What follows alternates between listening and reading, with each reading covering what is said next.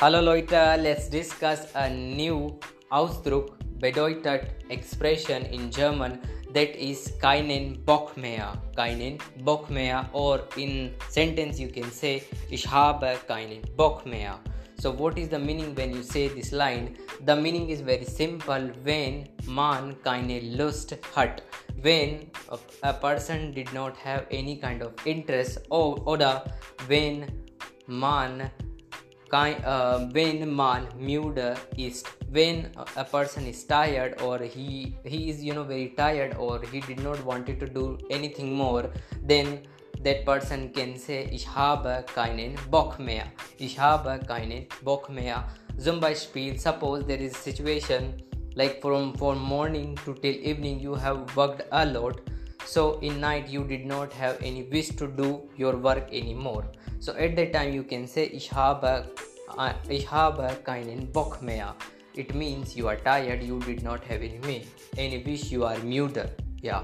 So like this you can use it uh, in sentence you can say von morgen uh, bis abend habe ich viele arbeiten gemacht und jetzt habe ich keinen bock mehr. That means from morning to till evening i have worked a lot uh, and right now i did not have any wish. So ich habe keinen bock mehr.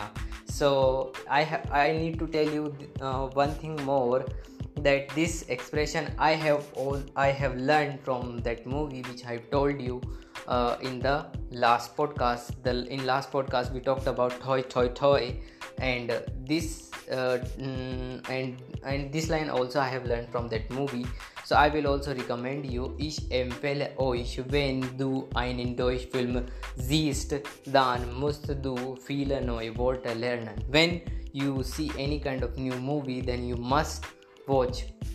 You must learn some words from there. It's really really helpful for you. And you know on dieses activity macht uh, film einen deutsch film sehr sehr interessant you know these types of activity make uh, german films very very interesting for you very very interesting. Und ich finde uh, dieser movie ich finde dieser movie immer am sinnvollsten am wichtigsten am uh, besten. So for me these movies are best uh, i always learn from there. I will recommend you ich empfehle euch ob sie ein deutsch film sehen müsst.